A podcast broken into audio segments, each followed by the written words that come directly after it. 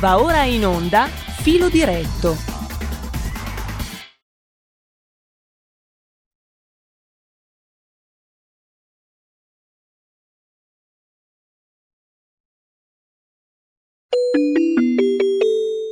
Qui Parlamento. Eccoci qua, un attimo di buio, ma comunque ci siamo. Dopo Giovanni Bononcini, calendario musicale alla mano, nato a Modena il 18 luglio 1670, il 19 luglio, cioè proprio oggi, Giuseppe, da Giuseppe Prati nasceva Ferrara Alessio Prati, compositore, morirà solo a 38 anni, ebbe fortuna tanto in Russia quanto in Francia, figlio illustre della splendida Ferrara.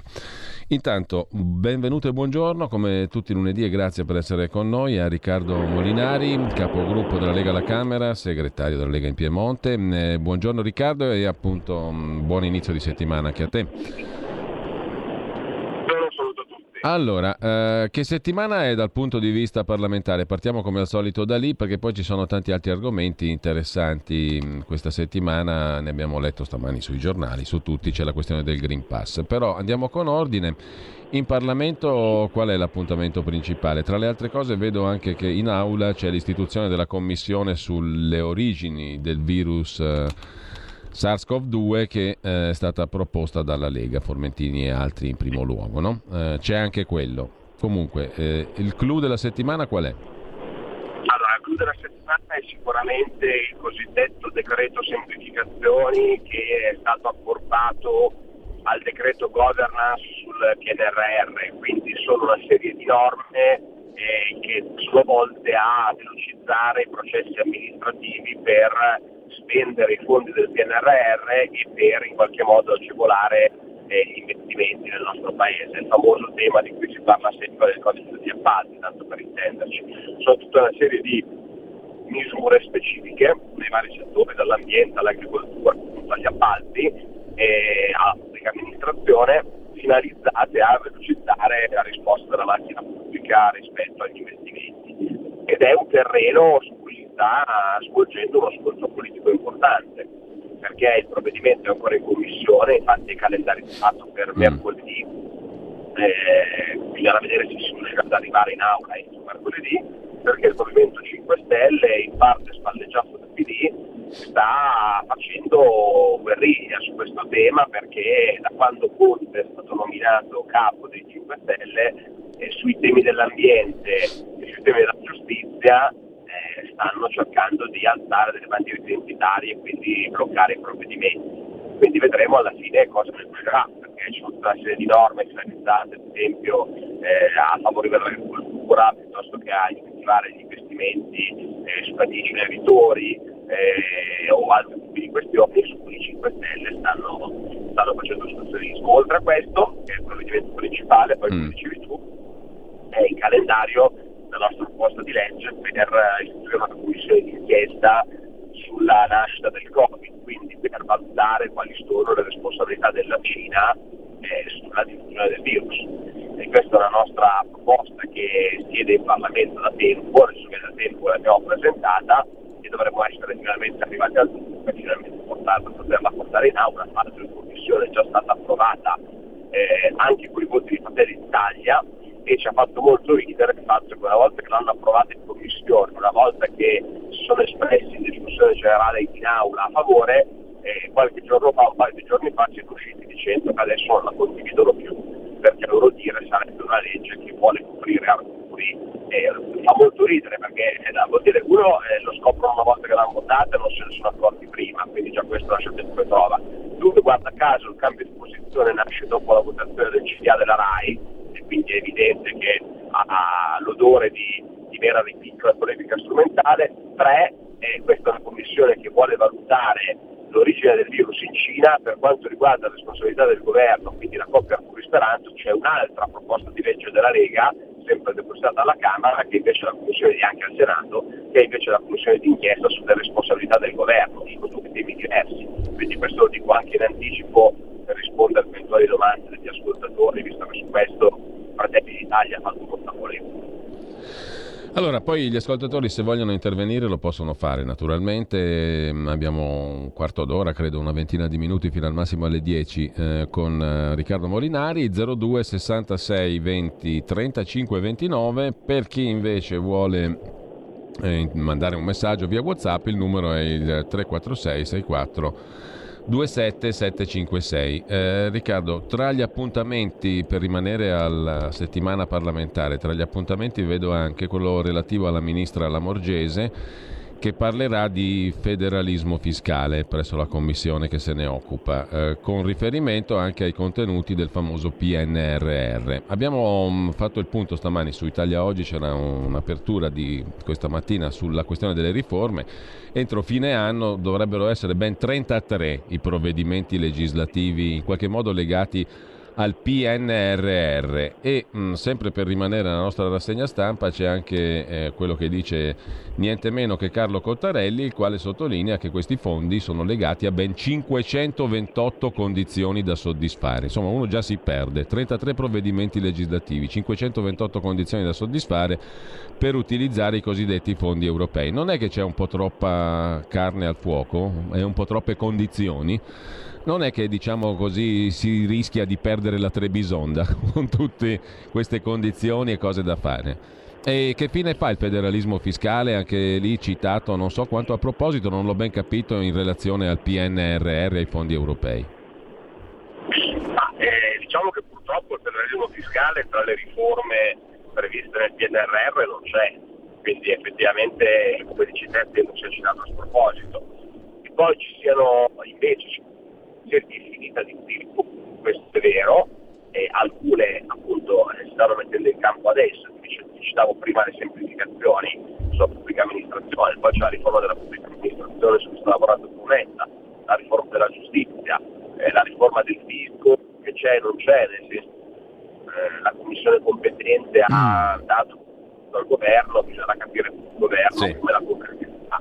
Certamente il PNRR è eh, diciamo, un fattore di incentivo all'ammodernamento del paese, su riforme che al paese servono perché indipendentemente dal PNRR, semplificazione, burocrazia, giustizia, eh, appalti, sono tutti temi su cui eh, sanità, sono tutti temi su cui ovviamente delle riforme già erano necessarie. Diciamo che il PNRR ti obbliga a farle e già delle scadenze, quindi questo in teoria può essere bene eh, che poi, come giustamente dici te, siano talmente tante da fare in così poco tempo che c'è il rischio di incartarsi o comunque di farle un po' mm. male o non con, tro- non con troppo approfondimento, sicuramente è vero. Una dimostrazione di questo, ad esempio, la legge eh, sulla giustizia, la riforma della giustizia della Cartabia, per carità, noi appoggiamo eh, convintamente perché è comunque migliorativa rispetto a quella di buona fede, Certo è che una riforma della giustizia avrebbe eh, ovviamente avuto necessità di molto più dibattito, molto più studio, mm. molto più approfondimento,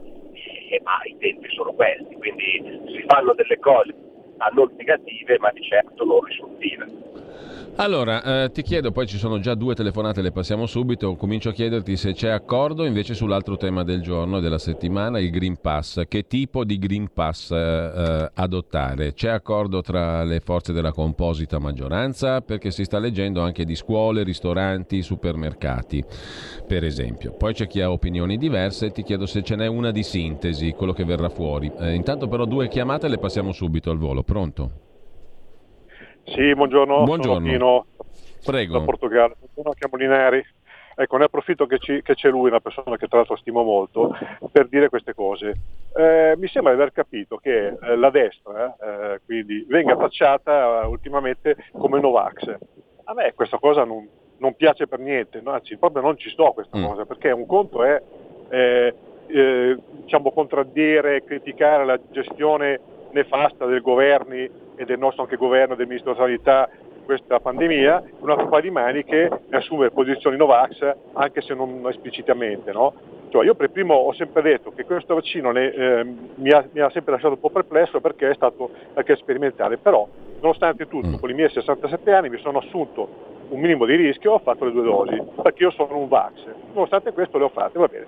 Eh, quindi essere tacciato per Novax a me non piace, anche perché in questi mesi abbiamo faticosamente diciamo, raggiunto sì. degli, degli, obiettivi, tra l'altro quello di, eh, sulla legge ZAN, no? di eh, sensibilizzare maggiormente l'opinione pubblica, la classe politica e secondo me non è questo il modo di, di, di, di porsi, no? perché poi si rischia di scivolare sulla buccia di banana. Quindi se la sinistra ci attacca e ci, dia, ci dà dei Novax eh, è perché gli stiamo mostrando il fianco, secondo me. Poi, eh, secondo me, invece va, bisogna lottare a tempi stretti sulle restrizioni delle libertà, quindi no al lockdown, no al Green Pass le attività quotidiane, quindi bar, ristoranti, mm. piscine, musei, eccetera, ma solo per gli assembramenti, stadi e discoteche. Sì. Eh, no ai tamponi a pagamento, perché i, i, tamponi, io per primo ho dovuto pagare 200 euro quando sono dall'Italia a Portogallo perché i tamponi devi farli ma devi pagarli tu. Allora se ci obbligano a fare i tamponi perché no, poi non vengono rimborsati? Quindi, Bene, allora poi... abbiamo, abbiamo capito, bisogna sintetizzare, comunque grazie Pino dal Portogallo, altra telefonata, pronto?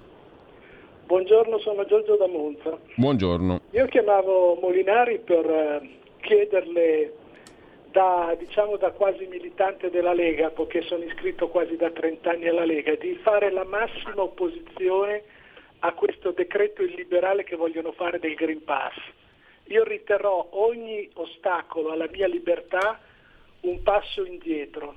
Quindi per me la situazione migliore è che il Green Pass non passi per fare una rima, anche perché fino adesso le due nazioni più vaccinate, cioè eh, Gran Bretagna e Israele, si sono dimostrate in grado di produrre decine di migliaia di contagiati anche ieri, hanno prodotto la, da noi la terza ondata con la cosiddetta variante inglese mm. e stanno producendo un'altra ondata, seppur meno letale, per ora, della variante Delta.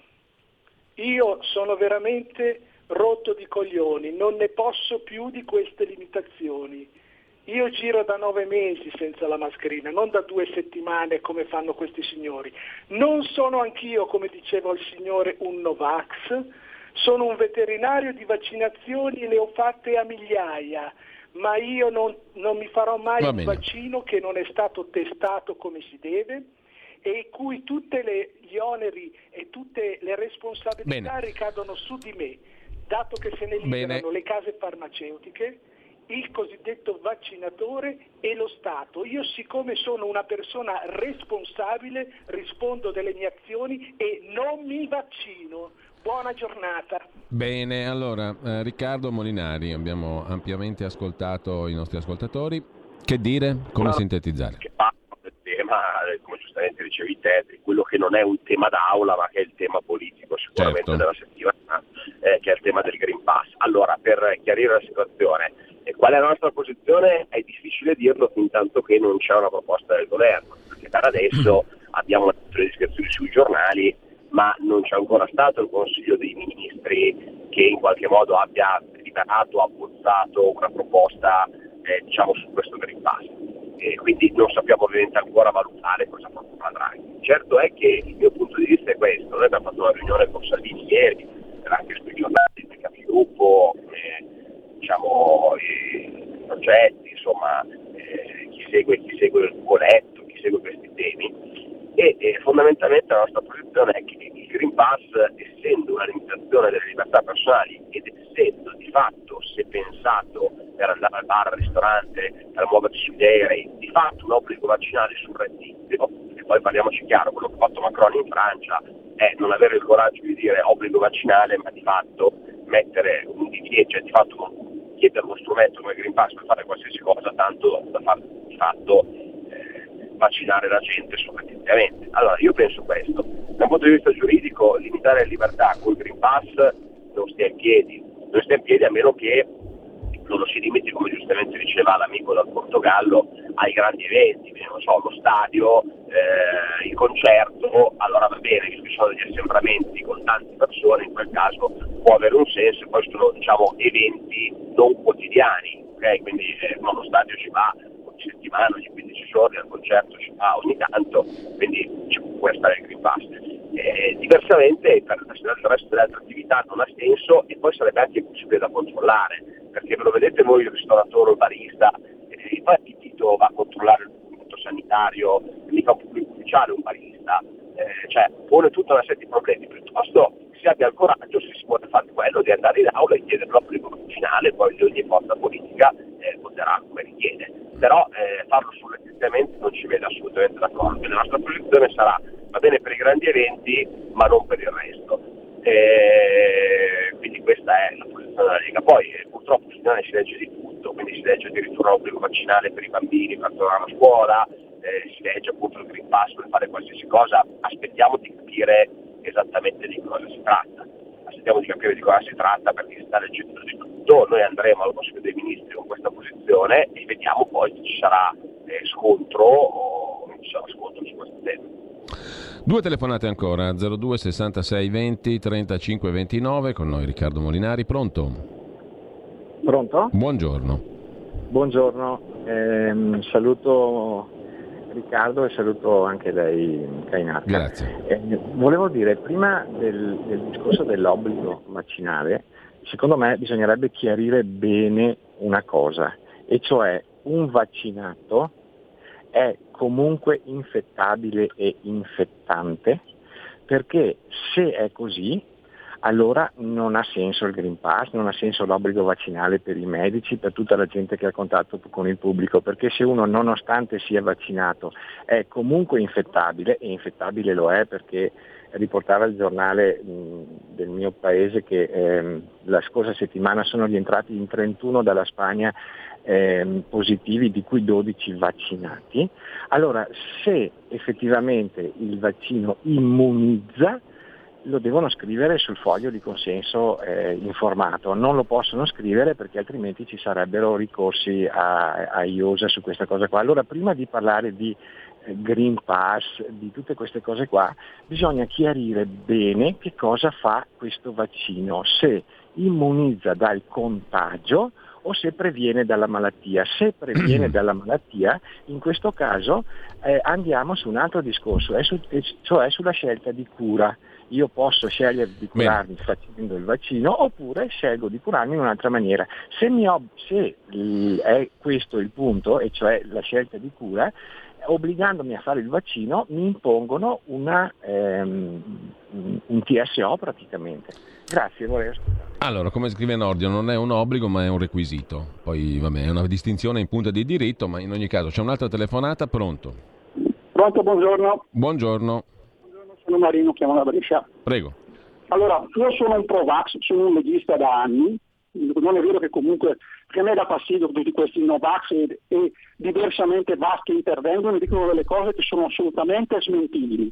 Allora, prima di tutto, il vaccino è dimostrato, potete leggere anche sulla stampa e altri giornali, il, un, uno su 2000 soli dei vaccinati è in grado di contagiare. Questi sono dati inoppugnabili riportati con esperimenti fatti e sottoposti a revisione. Mm. Uno su 2000, attenzione. Poi è vero che in Israele e in Inghilterra purtroppo c'è stato questo scoppio di nuovi casi, è anche vero, però bisogna dirla tutta perché purtroppo hanno ritardato, hanno ritardato la seconda dose in maniera molto molto estesa e questo avevano subito dato l'allarme gli scienziati. Purtroppo questo è stato un errore, quindi io chiedo invece da leghista al nostro amico parlamentare, sì. vorrei soltanto dire che non tutti siamo, siamo contro il, no, il, il, Green Pass, per me va benissimo che mettano il Green Pass, Bene. fino ai ristoranti all'aperto, al chiuso, cioè praticamente all'aperto chi va a mangiare va bene, all'aperto massima libertà, ma nei, nei posti al chiuso al chiuso, il Green Pass ci vuole non solo nei trasporti ma anche nei ristoranti. Io Bene. la così. Allora, grazie anche a lei. E poi c'è un ultimo aspetto che, mi permetto di aggiungere, eh, Riccardo, che il Green Pass, come argomenta oggi Franco Becchis eh, sul suo quotidiano Il Tempo di Roma, rischia di essere una tassa, perché non abbiamo dosi di vaccini per nessun, cioè o meglio, non è stata data ancora a 23 milioni di italiani una dose di vaccino e non è certo colpa loro, scrive Becchis, non si può obbligare costoro a spendere soldi per portare la famiglia a cena o per andare in palestra o altre cose, quindi rendendo obbligatorio obbligatorio il Green Pass si rende obbligatorio una sorta di tassa, no? Si rischia di essere in questa condizione perché realisticamente non è pensabile che entro l'estate si vaccinino tutti i 23 milioni di italiani mancanti, tra i quali anche molti giovani che magari non necessitano strettamente di vaccinazione. Comunque, ti lascio la parola per tirare le somme, come vedi, mh, insomma, la discussione è intorno a questo punto, no? No, certo, condivido quanto dici e, e come ti dicevo prima, il Green Pass stretto a tutti è surrettiziamente un obbligo e, e, e, le problematiche che ne conseguono. Aspetta che ti stiamo sentendo male però. Um, Mi senti bene adesso? Sì, meglio, meglio, Ma, sì. No, veramente era un punto in cui lo prendeva. No, ti dicevo che eh, il Green Pass per fare tutto diventa un obbligo vaccinale surrettizio. Allora, piuttosto, eh, se si ritiene che sia necessario vaccinare tutta la popolazione o una fascia di popolazione obbligatoriamente per la tutela della salute pubblica, serve il coraggio di andare in Parlamento e dire cioè, votiamo l'obbligo vaccinale e poi ognuno farà cosa ritiene come parlamentari.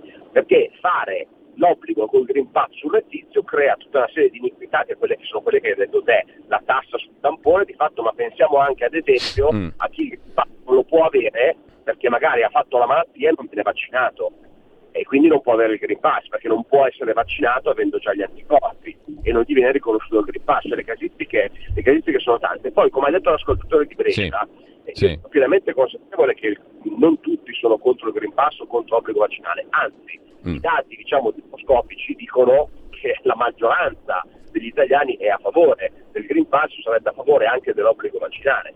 Quella che ho espresso io è la posizione che si è deciso di portare avanti come Lega, cioè quindi è una posizione che in qualche modo tenga conto anche eh, chi insomma, ha ha un'idea eh, diversa di, legata alla libertà eh, di scelta. Poi per quanto riguarda invece il contagio, anche qua mi vedo più d'accordo con, con l'ascoltatore di Brescia rispetto a quell'altro ascoltatore, perché eh, questa storia che chi è vaccinato contagia è un argomento usato diciamo dai cosiddetti Novax, ma è parzialmente vero, nel senso che gli studi certificati dall'Agenzia del Farmaco, dalle agenzie internazionali che in qualche modo sorvegliano sull'andamento dei vaccini, dice che è vero che chi è vaccinato con due dosi può trasmettere il virus, ma lo fa in casi limitati e lo fa soprattutto con una carica virale molto più bassa rispetto a un non vaccinato. Quindi è vero che il vaccino non ti immunizza totalmente, però è anche vero che quando guardiamo i dati dell'Inghilterra sono scoppiati i contagi ma le terapie intensive sono vuote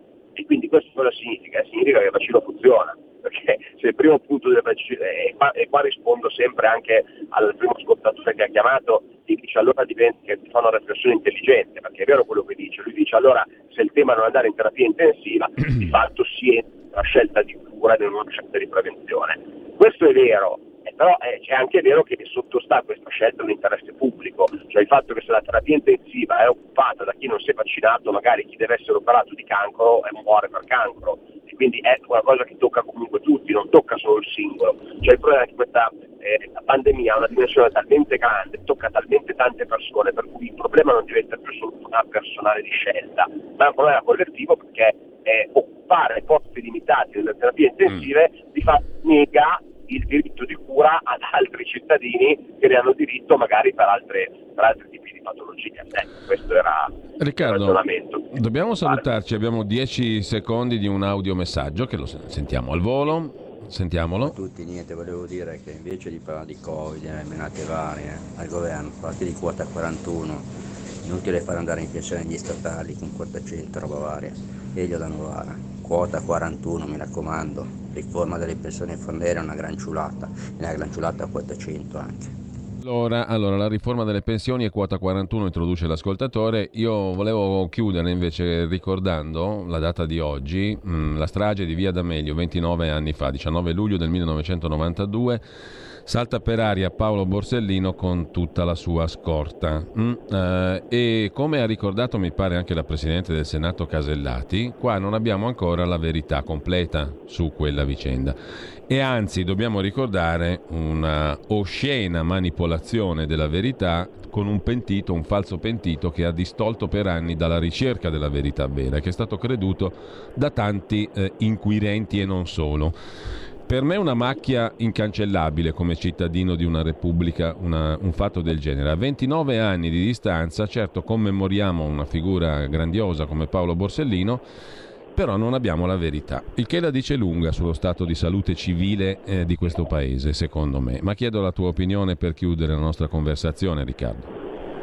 Assolutamente sì, anche perché ovviamente si è preferito andare dietro a tutta una serie di elucubrazioni che complottiste come sempre, guarda caso coinvolgono la politica, la trattativa Stato-mafia e tutte queste cose e si è distolta l'attenzione invece dalla ricerca vera dei criminali e delle dinamiche eh, sempre per eh, questo torbido che si muove nel nostro paese che viene spesso alimentato anche da parte della stampa che cerca sempre di, di vedere il mostro dove magari non c'è ma dove fa notizia indicarlo rispetto che andare a cercare eh, quello che si dovrebbe cercare. Quindi questo è un problema eh, del nostro paese e fa ancora più male su una vicenda come questa dove è un eroe, un eroe. Come, come il giudice Borsellino.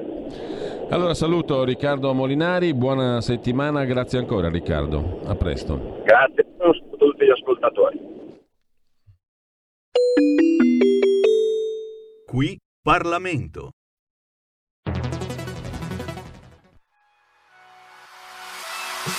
Chi sbaglia paga. Ci metto la firma.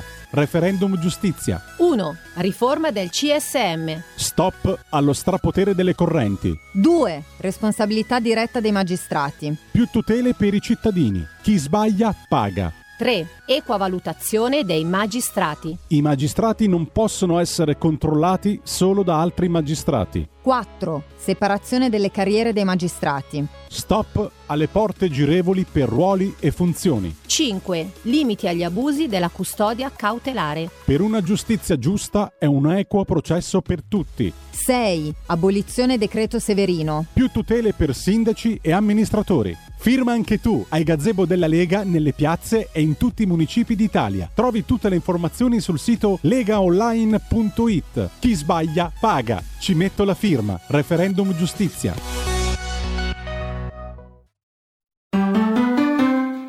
Il futuro appartiene a chi fa squadra. Le radio italiane si uniscono per giocare la partita da protagoniste. Nasce l'app Radio Player Italia. 140 stazioni in una sola rete. Scegli la tua preferita e ascolta il suono perfetto del digitale. Gratis, senza registrazione, senza interruzioni, compatibile con tutti i device. Le notizie, la compagnia, la musica scelta da chi la ama, la conosce e la vive. Scarica Radio Player Italia. Il futuro batte con la radio nel cuore. Anche RPL è disponibile su Radio Player Italia.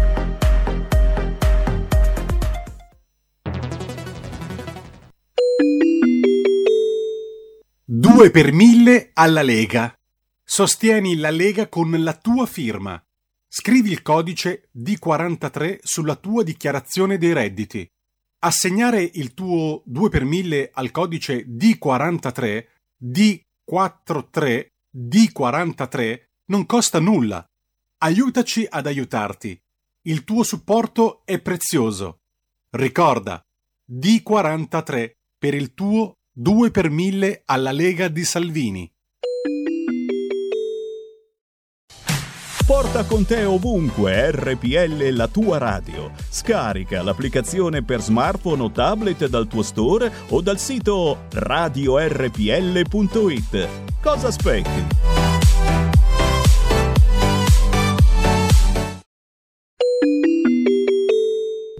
Qui referendum. E diamo il benvenuto e il buongiorno per la nostra rubrica quotidiana a Paolo Marchioni, sindaco di Omegna, eh, principale centro del Cusio sul bellissimo lago d'Orta, eh, in provincia di Verbano Cusio Ossola, in Piemonte, e responsabile appunto per il Piemonte della campagna di raccolta firme per i sei quesiti referendari che sinteticamente abbiamo sentito elencare anche prima. Vi ricordo il sito legaonline.it, referendum giustizia, tra quelli su cui potete anche documentarvi e ringrazio e saluto intanto Paolo Marchioni che dovrebbe già essere in collegamento telefonico con noi. Buongiorno. Sì, buongiorno, buongiorno direttore, buongiorno ai radioascoltatori. Buongiorno a lei, allora le chiedo subito, visto che abbiamo circa sette minuti di tempo, come da mm, nostra rubrica, qua, come stanno andando le cose e qual è il suo polso, oltretutto lei è anche avvocato, quindi il mondo della giustizia lo conosce da vicino, anche professionalmente, oltre che politicamente, come sta andando questa campagna referendaria e secondo lei, anche come avvocato appunto, dico, quali sono le corde che risuonano presso i cittadini che vengono a firmare? Quali sono i tasti che sente risuonare di più in questa campagna referendaria? Ma direi che il riscontro che abbiamo avuto in queste prime tre settimane di raccolta firme è stato molto positivo, direi superiore alle aspettative per quel che mi riguarda. Eh, preciso che i responsabili regionali dei referendum sono, della Lega sono quasi tutti avvocati perché abbiamo già fatto alcune riunioni tra di noi e ho notato che diciamo, dalla Sicilia fino al Trentino sono praticamente quasi tutti avvocati o amministratori locali e, o consiglieri regionali o parlamentari. Quindi direi il riscontro è ottimo, in Piemonte eh, stiamo raccogliendo un numero di firme veramente elevato, eh, da tenere presente che nelle due città principali del Piemonte, mm. che sono Torino e Novara, ci saranno anche le elezioni amministrative, quindi abbiamo in campo veramente una forza notevole tra volontari, militanti e eh, persone che poi saranno candidate alle amministrative delle due città. La gente direi che mm. eh, la gente insomma denota tutta la sua attuale sfiducia nei confronti della magistratura, ma del resto eh, è anche comprensibile perché dopo quello che si è letto eh, sui vari casi Palamara, eh, sui processi mm. insomma, Salvini, che insomma la gente capisce che sono politici, strumentali e sicuramente non prioritari per quello che sono i problemi della giustizia italiana, eh, è chiaro che la gente vuole una riforma della giustizia. Quindi sta firmando uh, praticamente tutti e sei i referendum. Uh, quello che secondo me stanno mm. capendo mm. di meno è il decreto Severino che sì. riguarda gli amministratori locali. Stiamo tentando di spiegarlo nei dettagli, che in effetti è, è comunque sbagliato perché io faccio anche il sindaco, tra le mille responsabilità di un sindaco sì.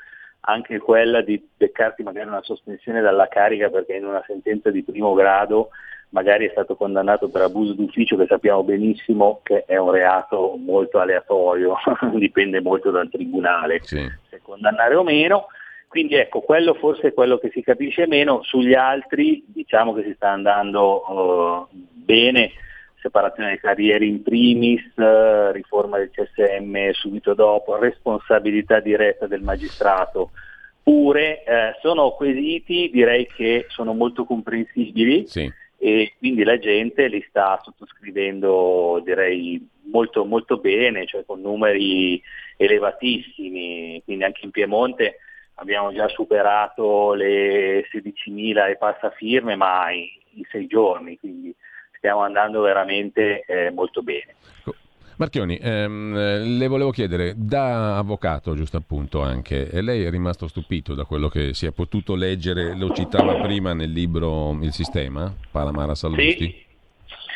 Ma guardi, io eh, sono rimasto, oddio, insomma, diciamo, essendo dell'ambiente e sapendo come funzionano i meccanismi della giustizia in Italia, sono rimasto stupito solo da alcuni passaggi e secondo me quel libro uh, è solo l'inizio di una serie di rivelazioni che secondo me Palamara potrebbe ancora fare. Eh, per me ha voluto mandare un messaggio eh, a chi l'ha radiato dalla magistratura dicendo io adesso vi dico questo, ma secondo me c'è molto di più. No?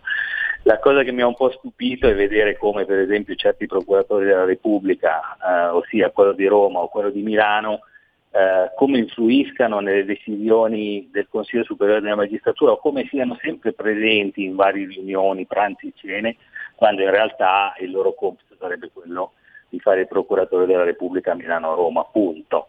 In invece, invece, influiscono moltissimo eh, con scelte che sono scelte diciamo, di natura correntizia mm. politica, no? mentre invece la magistratura lo sappiamo bene, è un organo autonomo e indipendente dagli altri e dovrebbe essere anche imparziale, un passant, diciamo che ormai non ci crede ecco. più nessuno, però dovrebbe essere imparziale, cioè dovrebbe giudicare qualsiasi cittadino italiano sulla base della legge e sulla base, cioè abbiamo ancora questa scritta nei tribunali, sì. no? che la legge è uguale per tutti, eh, vedo sempre meno fiducia della gente che entra in un'aula di tribunale in quella frase, bisognerebbe ripristinarla. Ecco. Marchioni, eh, dicevo, mh, mm, eh, stavo facendo riferimento alla questione delle correnti che lei ha citato come una delle, mh, mm, delle degenerazioni, dei mali dell'attuale assetto della magistratura. No? Un quesito in particolare sulla riforma del Consiglio Superiore della Magistratura, tra i sei quesiti per cui si raccolgono le firme, va a toccare il tema delle correnti, no? perché in sì. sostanza propone che un magistrato che voglia candidarsi a far parte del CSM non debba più raccogliere dalle 25 alle 50 firme, cosa che può sì. fare avendo il sostegno di una delle correnti. No? Però sì. la degenerazione correntizia della magistratura riguarda anche altri aspetti, per esempio, non da meno la nomina dei magistrati in ruoli prettamente politico-istituzionali, cioè molti, sì. molte spartizioni di incarichi vengono decise comunque sulla base dell'appartenenza delle correnti anche all'interno dei vari ministeri. No?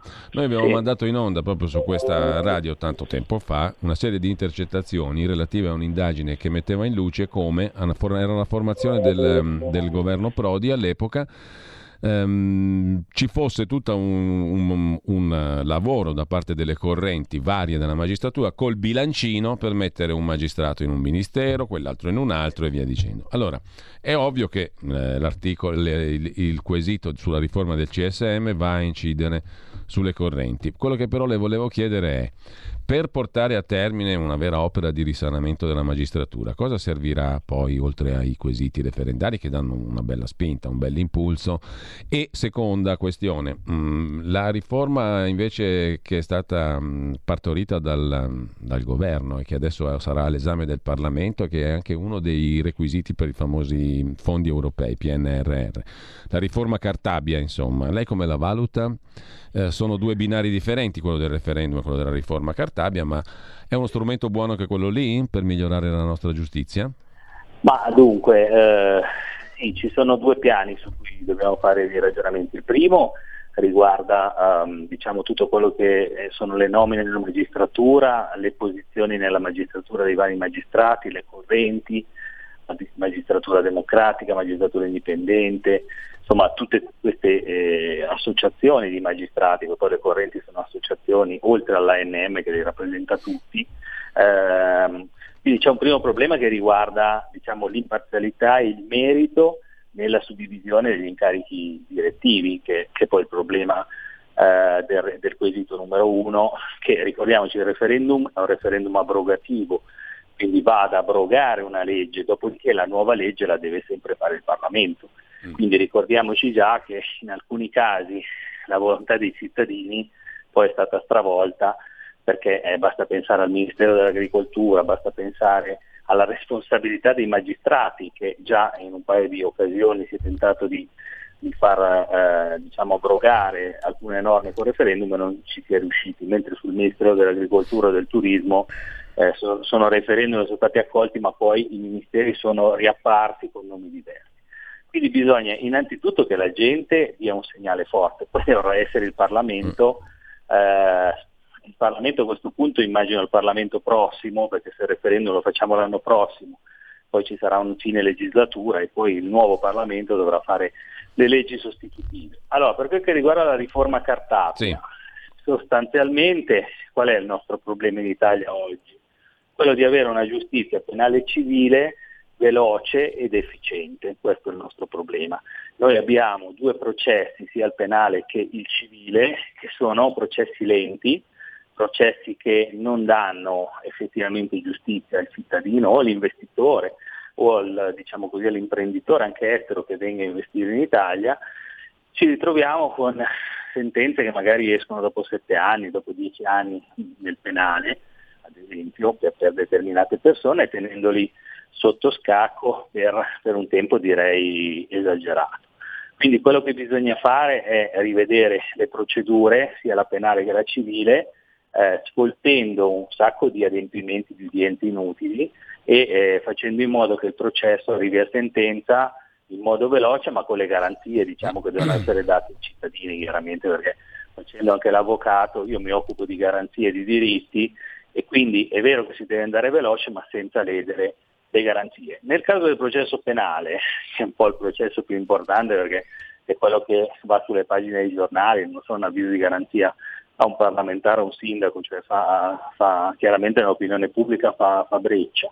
Ecco, nel caso del processo penale bisognerebbe riuscire come dire, ad avere un processo più snello perché è pieno di adempimenti burocratici che molti non servono a nulla, è un processo snello ma che ci porti a delle sentenze il più velocemente possibile perché la gente deve anche sapere come sono andate le cose, non si può lasciare una persona sotto mm. processo a tempo indeterminato come vorrebbero i grillini con prescrizioni che non scattano mai e che quindi avremmo corti d'appello o Cassazione che magari ti fissano il processo dopo 25 anni, no? non ha proprio senso. Cioè. Allora, ehm, bene, chiudiamo Marchioni ricordando a chi ci ascolta che oltre ai banchetti, agli eh, appuntamenti in piazza e nei luoghi pubblici, si può andare a firmare anche in comune, nei rispettivi comuni. No? Certo, certo. Anche certo. questa è una modalità. Ogni comune dovrebbe aver ricevuto eh, i moduli e dovrebbe aver eh, messo diciamo, alla porta del municipio il manifesto con la spiegazione dei, dei sei quesiti. Questo sicuramente c'è nei comuni grossi e, e, medi, sui piccoli bisogna vedere fin dove siamo riusciti ad arrivare con la mm. nostra mm. rete, però eh, per quel che riguarda il Piemonte noi abbiamo tentato di arrivare dappertutto il Piemonte ha più di 1200 comuni, eh, son, son quasi, le posso quasi dire che ci sono in quasi tutti i comuni, ci sono i moduli.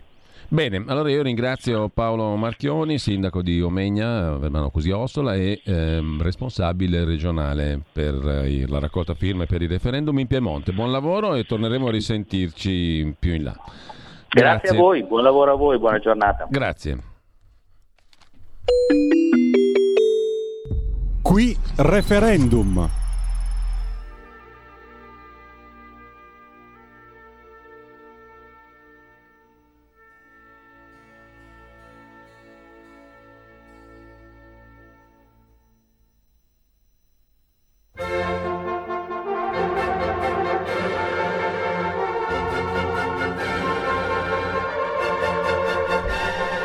Siccome tra poco sarà con voi Antonino Danna, noto estimatore della musica barocca, in suo onore continuiamo ad ascoltare Handel, la musica sull'acqua, veniva rappresentata per suonata per la prima volta mm, in questo, questo, luglio, 17 luglio del 1717, su una chiatta con 50 musicisti sul Tamigi a Londra per Re Giorgio I che l'aveva commissionata a Georg Friedrich Handel. Abbiamo pochi minuti, però in questi pochi minuti, sempre facendoci accompagnare dalla musica sull'acqua, io vorrei chiedere, mm, il lunedì di solito facciamo il sondaggio, questa volta invece mi piacerebbe sentire chi tra voi, mm, a proposito di Green Pass, non Green Pass, obblighi, non obblighi, requisiti, come dice Carlo Nordio, piuttosto che doveri o, o obblighi appunto, chi di voi si è vaccinato e per quale per quale motivo ha fatto, mm, ha fatto la vaccinazione per, contro la SARS-CoV-2, contro il Covid.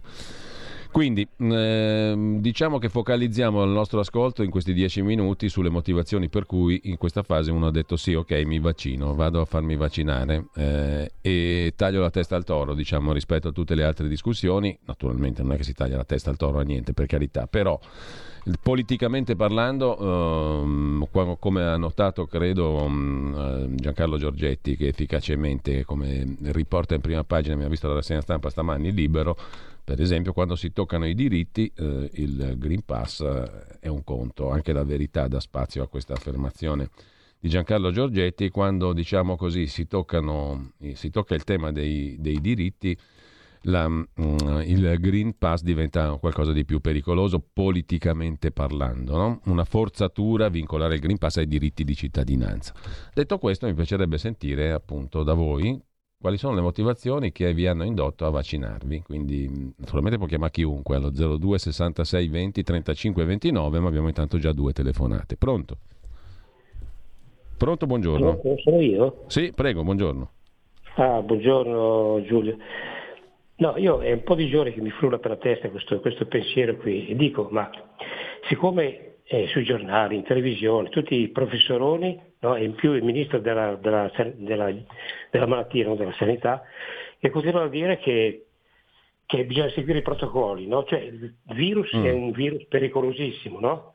perciò bisogna vaccinarsi tutti per non mettere a rischio la, insomma, la, sia la nostra incolumità che quella mm. degli altri.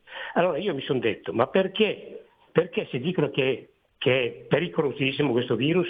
Continuano a dire il protocollo state a casa, curatevi con la, con la paracetamolo e inviti l'attesa. Ma questa qui è una cosa di buon senso. Cioè, io ve lo chiedo a voi, siete giornalisti, eh. No, no, ma è chiaro che non lo è. Mm, e si è fatto eh, molto... allora, e allora, allora datevi da fare. Sì, no, noi più che darci da fare, noi ce l'abbiamo raccontata in tanti modi, diciamo, le possibilità di cura e abbiamo parlato più volte anche con medici che mh, hanno sottolineato questo aspetto e hanno praticato anche le cure, dal professor Cavanna al professor De Donno, persone che hanno materialmente agito in questo senso, quindi più di questo, poi la, la, l'enfasi politica in effetti non c'è stata su questo, ma neanche la riorganizzazione della sanità che tutti dicevano essere necessaria, no? la famosa sanità di territorio, portare le cure a casa e via dicendo. Non mi pare che si sia strutturato niente di questo genere.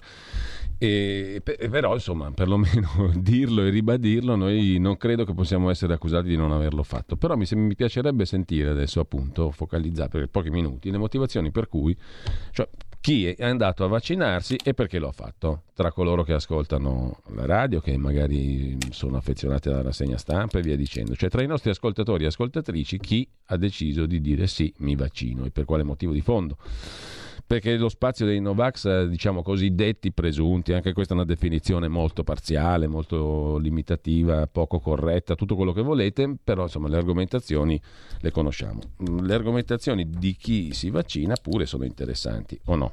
Pronto? Pronto, buongiorno. buongiorno. Sono Alessandro e chiamo da Losanna. Buongiorno Alessandro.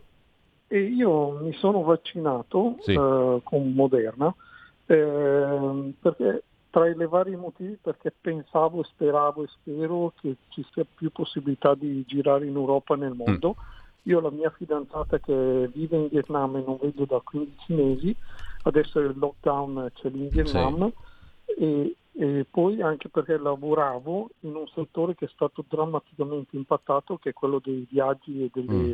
spese nelle società, quindi l'ho fatto per me mm. sperando di poter muovermi più facilmente anche per tutto il mondo che abbia la possibilità di muoversi più facilmente.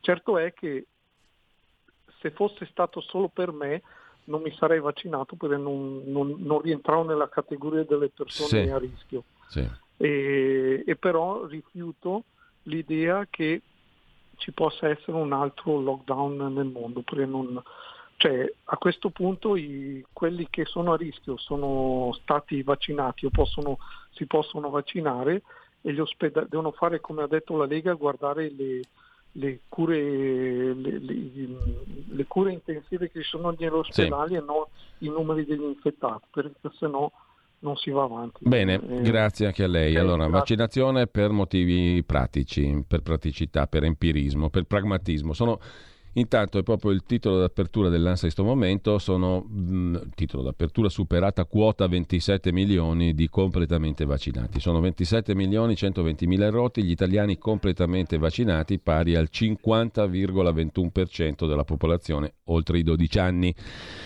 Secondo il sito del governo in totale sono 61.543.227 le dosi somministrate, pari al 92,9% di quelle attualmente a disposizione delle regioni. La campagna vaccinale prosegue, nella settimana passata si è superato il numero di 3.800.000 dosi, dato superiore alle due settimane precedenti. Tuttavia la somministrazione delle prime dosi continua a essere inferiore alle 100.000 al giorno. Insomma, il 50,21% della popolazione popolazione oltre i 12 anni è stato vaccinato, è la metà sostanzialmente. 27 milioni 120 mila italiani oltre i 12 anni. Pronto? Sì, pronto, buongiorno. buongiorno. Eh, I dati sono sempre diversi un giorno con l'altro, qui si capisce benissimo che la, che la, gente, grazie a Dio, eh, tanti non, non ci danno e questi sono disperati, perché se non erano disperati non, avrebbero, non, non, non starebbero facendo questo terrorismo mh, di questi ultimi giorni, perché la gente ormai le pecore che si sono vaccinate ormai si sono vaccinate, adesso rimangono i lupi. Però volevo, saper, volevo dire al signor Molinari che ha perso eh, con questo ragionamento parte della mia stima. Ah, fra parentesi do eh, il mio appoggio totale a quello che ha detto Giorgio da Monza, che è un grande. Ecco, volevo dire a Molinari che se lui magari si fuma un pacchetto di sigarette al giorno o si ammazza di schifezze e si spacca i polmoni o si ammazza di schifezze e diventa 200 kg, ecco, poi non venga in terapia intensiva a farsi curare eh, con i miei soldi, perché c'è gente che fuma 3-4 pacchetti di sigarette al giorno si ammazza i polmoni, prende il tumore e poi lo devo pagare io. Oppure mangiano le schifezze dalla mattina alla sera, diventano obesi, vanno in terapia intensiva e li devo pagare io. Glielo dica al signor Molinari mm. e a quelli che dicono che le terapie intensive poi si eh, riempiono per chi non fa il vaccino. Quindi lei è per la libertà, quella che le piace a lei, non per la libertà le, in assoluto. Sì, la, la, libertà che piace a me. Le terapie intensive sì. si riempiranno per le varianti che scatenano chi si è vaccinato, chi si è fatto questo fiero sperimentale. Guardi. Ecco, glielo dica Molinari, grazie. Sì, glielo, glielo dirò, però quello che ho capito è che a lei le libertà piacciono quelle che piacciono a lei, non in senso assoluto, non è questione di libertà, no? O, o sbaglio? Um, un conto è dire per principio le libertà vanno tutte tutelate, un conto però è dire solo quella che mi piace a me, è un ragionamento un po' diverso. Intanto abbiamo un'altra telefonata 02 66 20 35 29 2 e poi ci salutiamo. Pronto? Pronto, buongiorno. Sì, si può? Prego, buongiorno. Eccoci qua, ci siamo, siamo in onda, siamo in diretta. Chi è che parla? Ciao, sono Manzoni. Eina, ciao. Eh, allora, eh, io mi sono vaccinato per il semplice mm. motivo che piuttosto che niente meglio piuttosto. Eh, molto semplice, sì. non c'è l'alternativa. Elementare o, Watson, diciamo così. Secondo elemento, non so se hai visto col WhatsApp che mi ha dato prima del messaggero, che in Cina hanno trovato un vaccino che copre tutte le varianti. Boh, sì. prendiamo per buono. non è un annuncio, vedremo. Ciao. Vedremo. Ciao. Intanto Fabio Udine è vaccinato Pfizer per andare a trovare mio figlio a Londra, due anni che non ci vediamo. Non ho capito se c'è un'altra telefonata in chiusura. Sì, la sentiamo. Come detto più volte. Pronto, scrive... Giulio? Prego, buongiorno. Ciao carissimo Giulio. Ciao. Beppe. Ciao. Ciao, ciao Beppe, dimmi.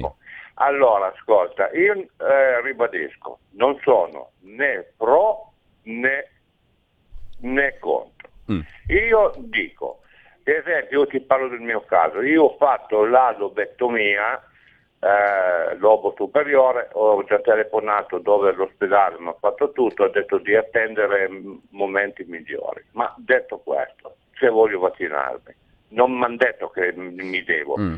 Dico questo, se siamo arrivati al fatto dei dubbiosi di chi si vaccina, di chi no, è perché c'è un'informazione, ma è veramente scadente. Quando vedi i virologi che uno dice uno mm. tutto l'uno contro l'altro, ma io dico ci fosse uno virologo o, o, o due o chi rappresenta l, l, l, i medici e andasse con un bel cartello a dire in questo benedetto siero liquido che mi hanno problema c'è questo, questo, questo, questo, effetti collaterali, questo, questo, quello, quell'altro. Chi è? Chi, chi eh, ha una patologia che rientra in questi termini si può vaccinare, diciamo, tranquillamente. Chi ha dei dubbi vada dal medico e faccia degli esami del sangue. Cioè, ma dite alla gente chiaramente come stanno le cose. Noi Beh, siamo che... sicuri, scusa, siamo mm. sicuri che tutti gli altri morti sono morti di Covid? Punto interrogativo. Ma eh, ci sono domande che non vogliono rispondere, non c'è nessuno che vuole primo. Ciao, grazie Giulio. No, i numeri ci sono, io basta, basta, saperli leggere e comunicare, i numeri ci sono, adesso non continuiamo a dire che non ci sono i numeri, non vogliono chissà chi, poi la spectra è incredibile. No, ci sono i numeri, sono, c'è la possibilità di informarsi.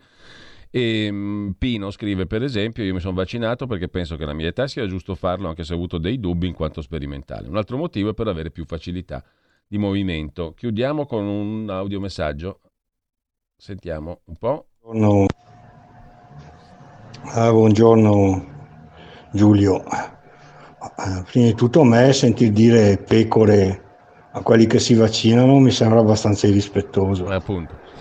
Io mi sono vaccinato perché ho grossi problemi al cuore, il medico in ospedale mi ha detto guarda il vaccino tu lo devi fare. Io il vaccino l'ho fatto e anche perché mi devo muovere per lavoro e sono a contatto con le persone. Che poi quelli che non si vaccinano e dicono no vax, queste cazzate, dicono si sentono super uomini, mi sembra una scelta egoistica. Io l'ho fatto per me e anche per gli altri. E non sto qui comunque a giudicare. Io spero che questa cosa sia, sia utile per, tu, per tutti e, e basta.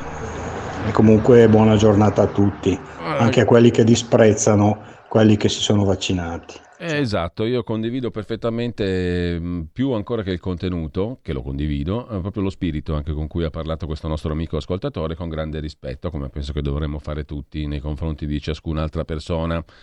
Grazie a questo nostro amico ascoltatore, grazie a tutti voi, peraltro, anche mm, quelli naturalmente che sono intervenuti tutti con, con, tutte le loro motivazioni, come sempre, perché questo è un luogo in cui si discute. Mm, buona prosecuzione di ascolto, adesso si parla di musica, roba più leggera, state tranquilli. Con Antonino Danna, buon ascolto, buona mattinata a tutti. Avete ascoltato Filo Diretto